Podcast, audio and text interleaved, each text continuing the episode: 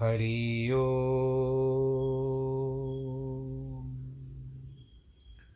हरि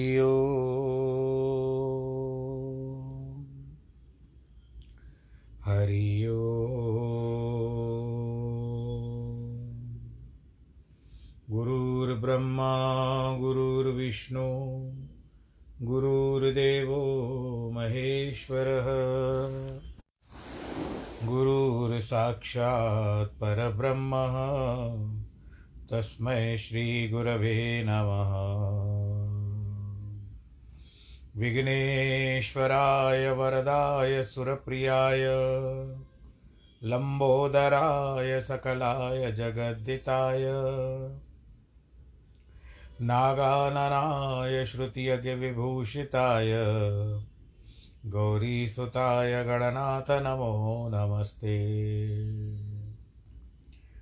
नाहं वसामि वैकुण्ठे, योगिनां हृदयेन च मद्भक्तां यत्र गायन्ति, तत्र तिष्ठामि नारद। जिस घर में हो आरती चरण कमल चितलाय तहाँ हरि वासा करे, ज्योत अनंत जगाए जहाँ भक्त कीर्तन करे, बहे प्रेम दरिया। तहाँ हरि श्रवण करे, सत्यलोक से आए सब कुछ दीना आपने, भेंट करूँ क्या नाथ? नमस्कार की भेंट लो, जोड़ू मैं दोनों हाथ। जोड़ू मैं दोनों हाथ, जोड़ू मैं दोनों हाथ। शान्ताकारं भुजगशयनं पद्मनाभं सुरेशं विश्वाधारं गगनसदृशं मेघवर्णं शुभाङ्गं लक्ष्मीकान्तं कमलनयनं योगिविरधानगम्यं वंदे विष्णुं भवभयहरं सर्वलोकैकनाथम् मङ्गलं भगवान् विष्णु, मङ्गलं गरुडध्वज, मङ्गलं पुण्डरीकाक्ष मङ्गलाय तनो हरि सर्वमङ्गलमाङ्गल्ये शिवे सर्वार्थसाधिके, शरण्ये त्र्यम्बके गौरी, नारायणी नमोऽस्तु ते। नारायणी नमोऽस्तु ते। नारायणी नमोऽस्तु ते। श्रीकृष्णगोविन्द हरे मुरारे, हे नाथ नारायण वासुदेव। श्रीकृष्णगोविन्द हरे मुरारे, हे नाथ नारायण वासुदेव। हे नाथ नारायण वासुदेव श्रीनाथ नारायण वासुदेव श्रीनाथ नारायण वासुदेव श्रीनाथ नारायण वासुदेव श्रीकृष्ण गोविन्द हरे मुरारे, हे नाथ नारायण वासुदेव, हे नाथ नारायण वासुदेव हे नाथ नारायण वासुदेव सच्चिदानन्दरूपाय विश्वोत्पत्त्यादिहेतवे तापत्रयविनाशाय श्रीकृष्णाय वयं नुमः। यं प्रव्रजन्तमनुपे तमपेतकृत्यं द्वैपायनो विरह, कातर आजुआवः पुत्रेति तन्मयतया, तर्वो विनेदुस्तं सर्वभूतहृदयं मुनिमानतोऽस्मि। मुनिमानतोऽस्मि। मुनिमानतोऽस्मि। बोलो कृष्ण कन्हैया, लाल की जय। श्रीमद् भागवत महापुराण की जय। प्रिय भक्तजनों, भगवान श्री कृष्ण की अनुकंपा सब पर होती रहे। श्रीमद् भागवत के द्वारा ज्ञान सबको प्राप्त होता रहे। क्योंकि जैसे भगवान श्री कृष्ण जन्म लेते हैं श्रीमद् भागवत में तो उस समय यह बताया जाता है कि नंद के आनंद भयो जय कन्हैया लाल की। हाथी दीने, घोड़ा दीने, और दीने पाल की। नंद उत्सव के रूप में मनाया जाता है। जहाँ जहाँ पर भी श्रीमद् भागवत की कथा होती है, वहाँ पर बड़े उल्लास के साथ, आनंद के साथ नृत्य करते हुए सब भक्तगण होते हैं। बड़े आनंद के साथ खो जाते हैं। आनंद मनाते हैं। तो आज यहाँ पर वही आनंद की अभिव्यक्ति बताते हैं। गोकुल में श्री कृष्ण के रोदन ने चमत्कार कर दिखाया। उनके रोदन में भी प्रमोदन है, एक प्रसन्नता है, खुशी है। समाचार फैलते देर नहीं लगती। नंद के आनंद भयो, जय कन्हैया लाल की। शास्त्रीय एवं लौकिक कृत्य किए गए। गोकुल जो श्री कृष्ण के बिना न जाने कब से सूना पड़ा था, आनंद से भर गया। क्षण क्षण में कण कण में, जन जन में, मन मन में आनंद का मूर्तिमान होकर आनंद जो था, वो एक साक्षात रूप लेकर के आया। मत आनंद विचार करिए और वो नृत्य करने लगा। आनंद, साक्षात स्वरूप में। नंद यशोदा, ध्यान देने योग्य है कि यशोदा नंद के औरस पुत्र श्री कृष्ण नहीं थे। यद्यपि कई संप्रदाय में ऐसा माना जाता है, परंतु भगवान का औरस पुत्र होना आवश्यक नहीं है। उनके प्रति पुत्र भाव होना चाहिए। यदि पुत्र होने पर ही पुत्र भाव हो तो संसार के जीव, वात्सल्य, भक्ति एवं वत्सल रस से वंचित रह जाएँगे। इसीलिए इस भाव की सुगमता के लिए भाव के जन्म को ही पुत्र जन्म कहा गया है। मान लिया, पुत्र हुआ है। यद्यपि कन्या हुई थी, वो तो चली गई, माया का स्वरूप था। तो यहाँ पर बात क्या आती है? अगर हम नंद यशोदा के पूर्व जन्म की ओर जाते हैं तो ब्राह्मण दंपति थे ये पूर्व जन्म में, नंद बाबा और यशोदा।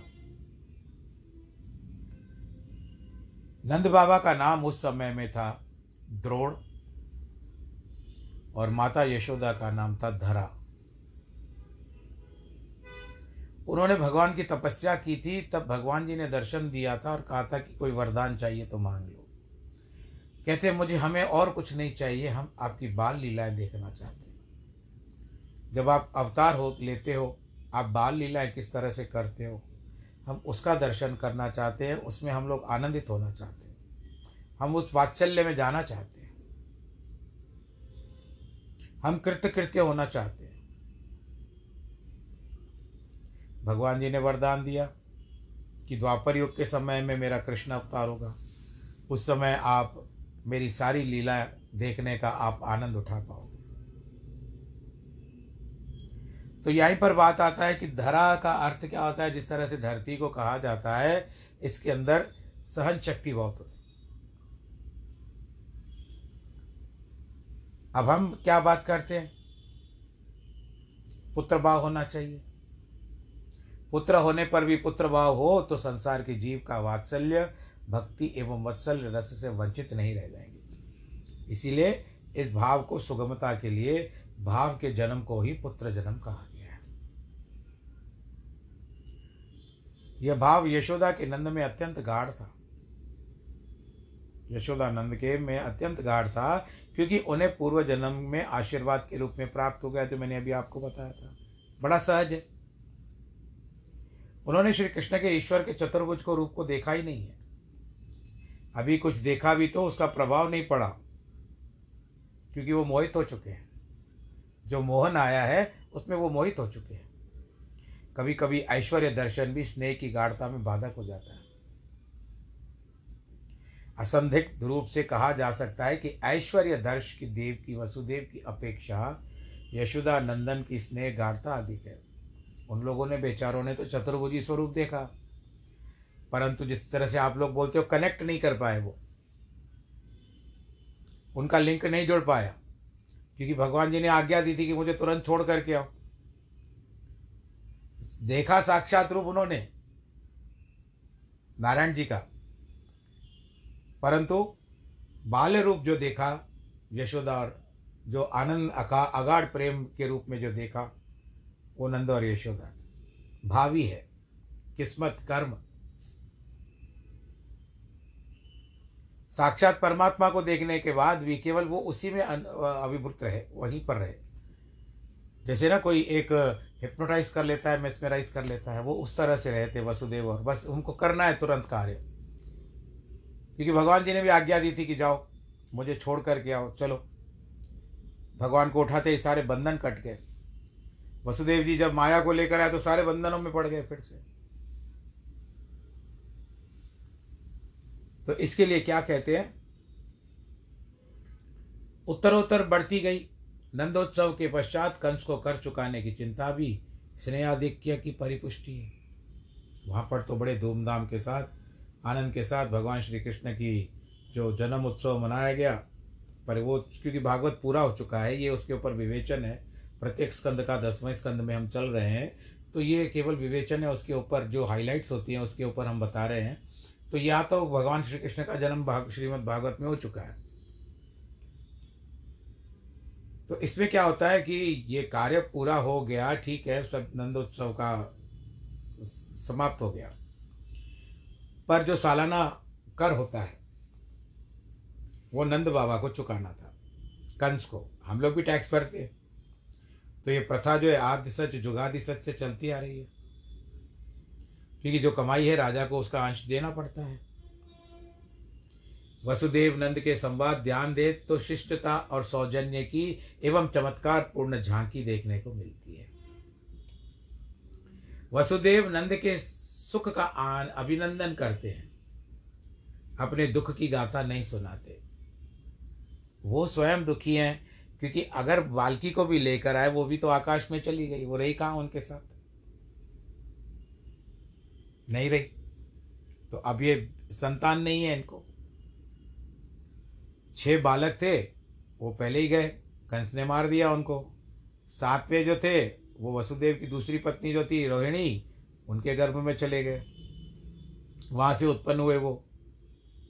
परंतु इस समय जो वर्तमान देवकी के साथ वो थे, क्योंकि कंस ने तो छोड़ दिया था उनको, अपने घड़ियाली आँसू बहा करके। क्षमा मांग करके छोड़ दिया था तो वो वही विचार विचारते थे। तो जब नंद बाबा का पता चला कि नंद बाबा आ रहे हैं तो दोनों मित्र थे। इसके लिए वो उनके सुख की अभु अभिभूति करते हैं, अभिनंदन करते हैं, परंतु अपना दुख नहीं सुनाते। नंद बाबा वसुदेव के दुख के प्रति संवेदना एवं सांत्वना प्रकाशित करते हैं। नंद बाबा भी क्यों पीछे रहे? उन्होंने भी सारी बातें बताई। देखो, तुम्हारे ऊपर कितना अत्याचार किया कंस ने। वसुदेव तो अपने हाथों से अपने बालक को छोड़कर आए थे नंद बाबा के पास क्योंकि वो उनकी सुरक्षा पहले जाते थे।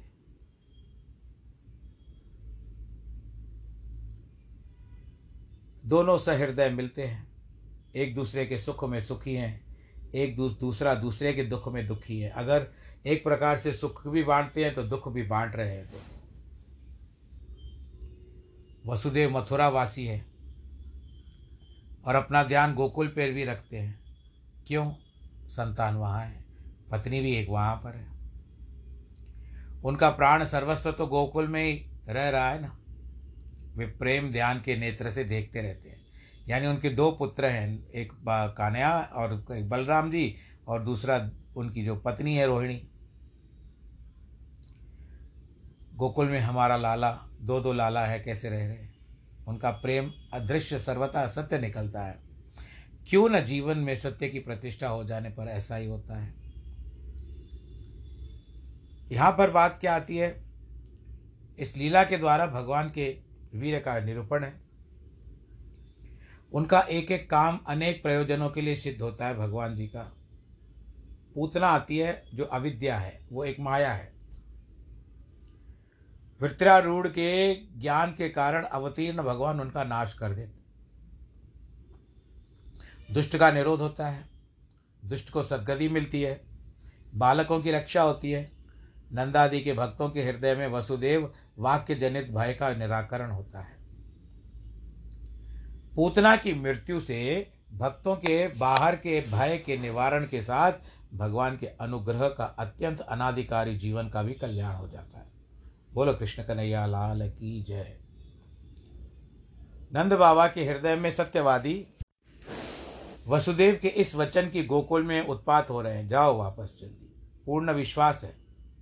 इसीलिए उन्होंने मन ही मन भगवान की शरण ग्रहण की। सत्पुरुष विपत्ति के समय भगवान का ही पल्ला पकड़ते हैं। यहाँ शरण शब्द का अर्थ है अपना घर भी होता है। जैसे मनुष्य आंधी तूफ़ान आने पर अपने घर में जाकर अपने आप को सुरक्षित कर लेता है। वैसे नंद बाबा अपने परम आश्रय भगवत भवन में प्रविष्ट हो गए। गोकुल तो दूर था, परंतु यह तो घर तो सर्वथा उनके हृदय में था। सच है कि भक्तों में के एकमात्र शरण भगवान ही है। विघ्न बाधा राक्षसी वहीं अपना बल प्रकट कर सकती है, जहाँ भगवान रक्षोग न श्रवण कीर्तन आदि न हो, जहाँ स्वयं भगवान ही विराजमान है। वहाँ उत्पाद का क्या भय है? श्री हरिसूरी जी कहते हैं कि कंस ने अपने मन में विचार किया कि जो बालक मुझ सरी के वीर का कोई प्रकट हुआ है, वह अपूत अपवित्र न हो सकता। इसीलिए वह अवश्य ही पूत होगा। उसको लाने के लिए पूतना पूतम नयति, जो भेज को भेजना ही उत्तम होता है। पूतना का शब्द यह भी अर्थ सर्वमान्य है कि अविद्या रूप होने के कारण बड़े बड़े पुतात्मा अर्थात पवित्र आत्माओं को भी अभिमान के वश में उसको उड़ा ले जाती है। पूतना ने गोकुल के साथ मेल मिलाया। स्थान है गोकुल, अर्थात इंद्रियों का कुल। और मैं हूँ खेचरी, अर्थात इंद्रियों में विचरण करने वाली। ख और गो दोनों एक ही होते हैं, इसके लिए जाने का निश्चय किया। वह नंद आदि गोपों के मथुरा जाने पर गोकुल गई। इसका अभिप्राय है कि अच्युत बलशाली पलयुक्त एवं कृष्ण और बलराम से युक्त। गोकुल को भी केवल अबला स्त्री गण से युक्त मान लिया। क्यों न हो? बकी जो थी उसने हेमांगना अर्थात स्वर्णवर्णा प्रमाद का धारण किया। सुंदर स्वरूप धारण कर लिया है। इसका अभिप्राय है कि गोकुल को मोहित करने के लिए सोना और स्त्री दो ही साधक के चित्त को मोहित करते हैं।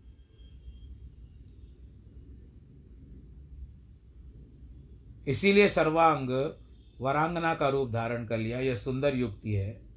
वह अपने श्रृंगार सौंदर्य, कहते हैं कि हेमांगने एवं विमोहने कथात्य पर हेतु खलु गोकुलस्य सा मन्यमाने मोरिचकारम रूपम स्वर्णांग वरांगनाया। वह अपने श्रृंगार, सौंदर्य, हाव, भाव, चित्तवन, मुस्कान, मीठी वाणी से गोकुल वासियों का मनोहरण करती हुई आगे बढ़ी है। क्योंकि वह सुमनोहर देव शिरोमणि श्री कृष्ण का हरण करना चाहती है। यह भी योषित अनंग भाव की प्राप्ति के लिए अपने पति के पास जाती है। ठीक है, उसे अनंग काम की प्राप्ति नहीं हुई। अनंग का अर्थ होता है, कामदेव को जब भगवान शिव जी ने भस्म कर दिया था तो सती ने कहा कि मैं किस तरह से अपना जीवन व्यतीत करूँगी। तो उस समय में भगवान शिव जी ने उनको वरदान दिया था कि जब तक तुम्हारे पति सजीव द्वापर युग में प्रद्युम्न के रूप में आएँगे, तब उनको तुम पहचानोगी, तुम्हारे साथ रहेंगे। प्रद्युम्न जी और यहाँ पर जो बात आती है कि तब तक तुम्हारे पति जो हैं सबके शरीर में, सृष्टि जो जो भी मनुष्य शरीर है, उन सब में अनंग रूप से विद्यमान रहेंगे। प्रस्तुत रहेंगे, लेकिन दिखाई नहीं देंगे। इसके लिए अंग में रहते हैं, परंतु अनंग रहते हैं। ये है कामदेव जी। तो इसके लिए अनंग रहित मृत्यु अवस्था मोक्ष। उसका भाव तो अमंगल था। भाव सच्चा नहीं था। परंतु रूप मंगलमय श्री का धारण कर श्री कृष्ण की ओर चली तो इसके लिए भगवान जी ने भी उसका मान सम्मान किया और उसको सदगति प्राप्त करा दी। बोल कृष्ण कन्हैया लाल कीजिए फिर मातृत्व भी तो दिया ना। श्री का रूप धारण करना एक शकुन है। साक्षात लक्ष्मी का दर्शन लोकों में दुर्लभ है, इसीलिए उसका कृत्रिम रूप लोगों को आकर्षण का कारण बन गया। कोई कुछ नहीं कह रहा था, देख रहा था कि बड़ी सुंदर स्त्री है। कोई वारांगना है, कहाँ जा रही है? वो तो गोकुल के भीतर भगवान श्री कृष्ण के घर में ही आ गई है, नंद बाबा के घर में। वेदांत की रीति की यह है कि पहले नेति नेति, यानी बेअंत बेअंत, विशेष वचन के द्वारा नाम रूपात्मक विश्व का प्रपंच निषेध करके व्यतिरेक मुख से परमात्मा को जाना जाए। पीछे अन्वय के विधि मुख से सब परमात्मा है। ऐसा अनुभव किया जाए। परंतु उसने निषेध वचन को तो ध्यान दिया ही नहीं, पहले ही विधि अथवा विधि विधान को आगे रखकर गोकुल जो इंद्रियों से भगवान को ढूँढने निकल पड़ी, इसीलिए उसकी ऐसी गति हुई। भगवान श्री कृष्ण भस्माच्छन अग्नि के समान अपनी श्याम दीप्ति के आच्छन होकर पर्यंक पर विराजमान है। अजी अग्नि के समान विष या दुर्विषय की क्या दाल गल सकती? उसे उसको देखकर माताएँ आश्चर्यचकित रह गई। उनकी दृष्टि कृष्ण से हटकर पूतना पर चली गई। यह बात कृष्ण को पसंद नहीं है। उन्होंने निश्चय किया, जिस पर भक्ति की दृष्टि है, उसकी गोद में मेरा जाना आवश्यक है। यह किसी दूसरे बाल, बालक अनिष्ट न कर दे। इसीलिए मेरी ओर आकृष्टित होना अपेक्षित है। समझ बूझकर उन्होंने अपने नेत्र बंद कर दिए। इस पर श्री हरि सूर्य की काव्यधारा में बड़े वेग से यह बात निकली है कि कुछ उदाहरण देखिए। सर्वज्ञ प्रभु ने अपने स्वच्छंद लीला विहार में यह संकेत दिया कि जब परमात्मा सुषुप्ति का अनुकरण करता है, अर्थात अज्ञात रहता है, तब वो मनुष्य अनार्य, स्वच्छंद प्रवृत्ति पापप्रद होती है, अन्यथा नहीं। आँख बीचने का यही भाव है। सुप्तानुकारिण मयोह मय्य भवत्यानार्यम स्वेर प्रवृत्ति रगदा किलम नान्यथेति तथा दृश्य स्थितया प्रभुणां व्यबोधति व्यबोधति तत्सेव स्वपि सर्ववेत्रा।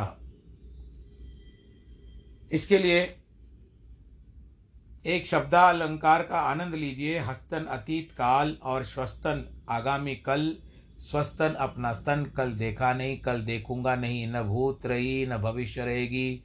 तब आज वह अपने स्तनों में विष लगा करके आई है यह देखने की क्या आवश्यकता है। श्री कृष्ण ने मन में विचार किया कि मैं केवल अपने रक्षा कर लूँ या त्रिलोकी के त्रैलाकिक अखिल बालकों का पालन करूँ। अंतर्दृष्टि से यही देखने के लिए दीन त्राण परायण अकारण करण बालक कल्याणदर्शी प्रभु ने दुष्ट निरोध की दृष्टि से नेत्र बंद कर दिए। और एक बड़ा सरल ये बात है कि यदि भगवान जी सीधे देख लेते उसको तो जो अविद्या आई है और एक माया का मोह रूप धारण करके आई है, वो उजागर हो जाएगा। वो अपना रूप संभाल नहीं पाएगी और अपनी राक्षसी प्रवृत्ति रूप में आ जाएगी। जिसके कारण ये मेरी दो माताएँ यहाँ पर जो देवकी हैं और रोहिणी है, ये घबरा जाएगी, डर जाएँगी, भयभीत हो जाएगी। इसके लिए उन्होंने क्या किया? मुझे, मैं देखूँगा नहीं तो उसकी माया ऐसे ही रहेगी।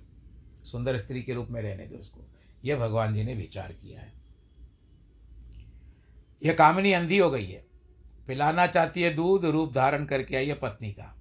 मूर्खे, मैं जानबूझकर दूध पीने के लिए पत्नी का रूप क्यों देखूँ? इसलिए आँखें बंद कर ली। वर्तमान जन्म में थोड़ा सा भी कोई साधन नहीं किया, इसके पूर्व जन्म का कोई साधन किया है या नहीं? यदि मनुष्य जीवन में अतर्कित रूप से, तर्कित रूप से कोई ऐसा काम करने का प्रसंग उपस्थित हो जाए, जो पहले कभी न किया हो, बुद्धिमान पुरुष को आँख बंद करके उसका निर्वाह कर लेना चाहिए। प्रभु ने विचार किया कि बड़े बड़े अनिष्ट को निवृत्त करने में योग समर्थ है। इस क्षुद्र दृष्टि पूतना में क्या रखा है? इसलिए नेत्र बंद करके श्री कृष्ण योगस्थ हो गए।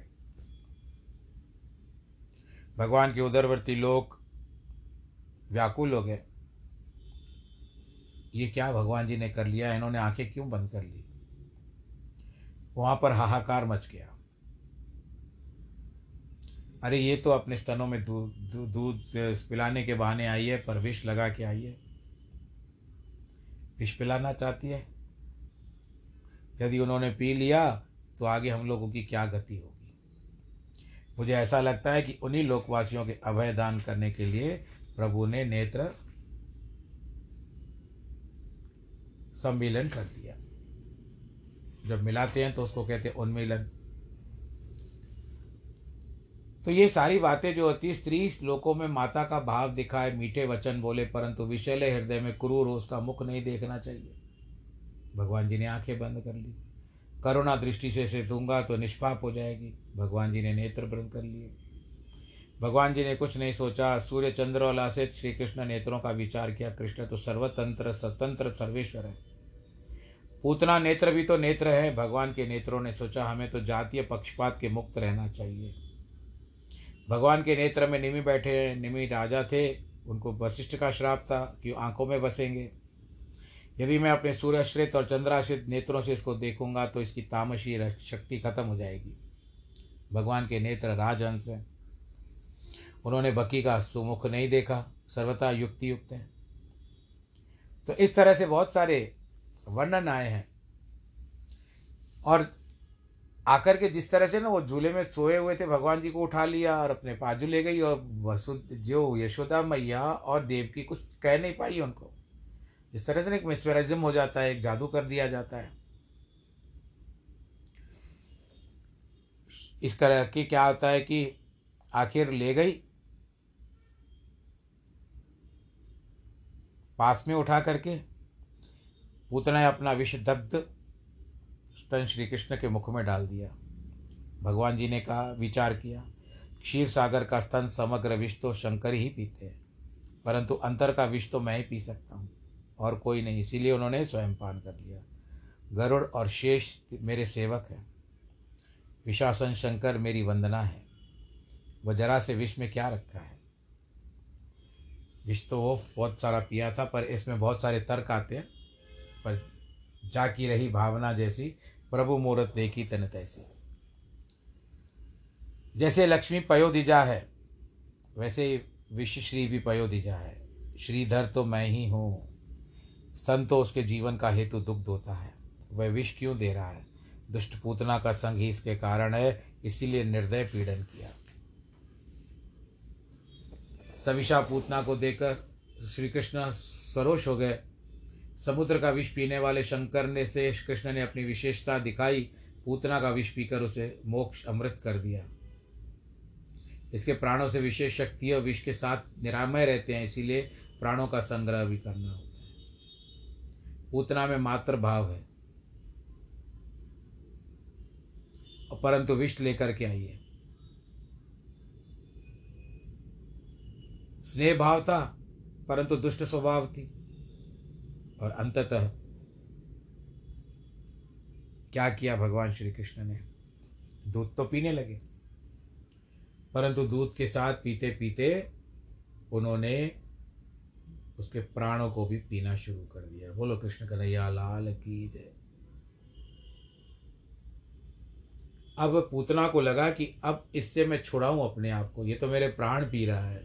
बहुत प्रयत्न किया धीरे धीरे करके, क्योंकि घर भी छोटे थे और पूतना अपना उतना स्वरूप नहीं दिखा, निकाल सकती थी वहाँ पर। इसके लिए धीरे धीरे बाहर चलती गई बाहर चलती गई, बहुत दूर तक चली गई। एक मैदान की तरफ़ बहुत खाली व्यवस्था थी। वहाँ पर वो वास्तविक रूप में आ गई और अपना, अपने आप को प्रयत्न करने लगी कि जिस तरह से ये बालक मुझे छोड़े, ये मेरे प्राण पी रहा है, परंतु नहीं। भगवान जी ने इस तरह से उसका आघात किया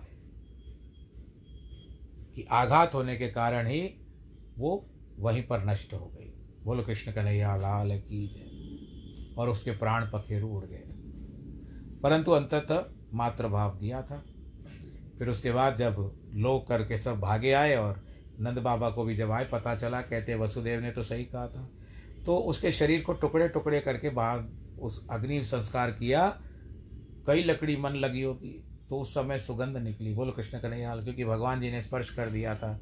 देखो, आप लोग भी खो जाते हो, मैं भी खो जाता हूँ। भगवान श्री कृष्ण की लीलाओं में। आपको पता चला, समय ने बता दिया कि मैं पूरा हो रहा हूँ। तो बस आप अपना ध्यान रखिए। नमो नारायण नमो नारायण नमो नारायण।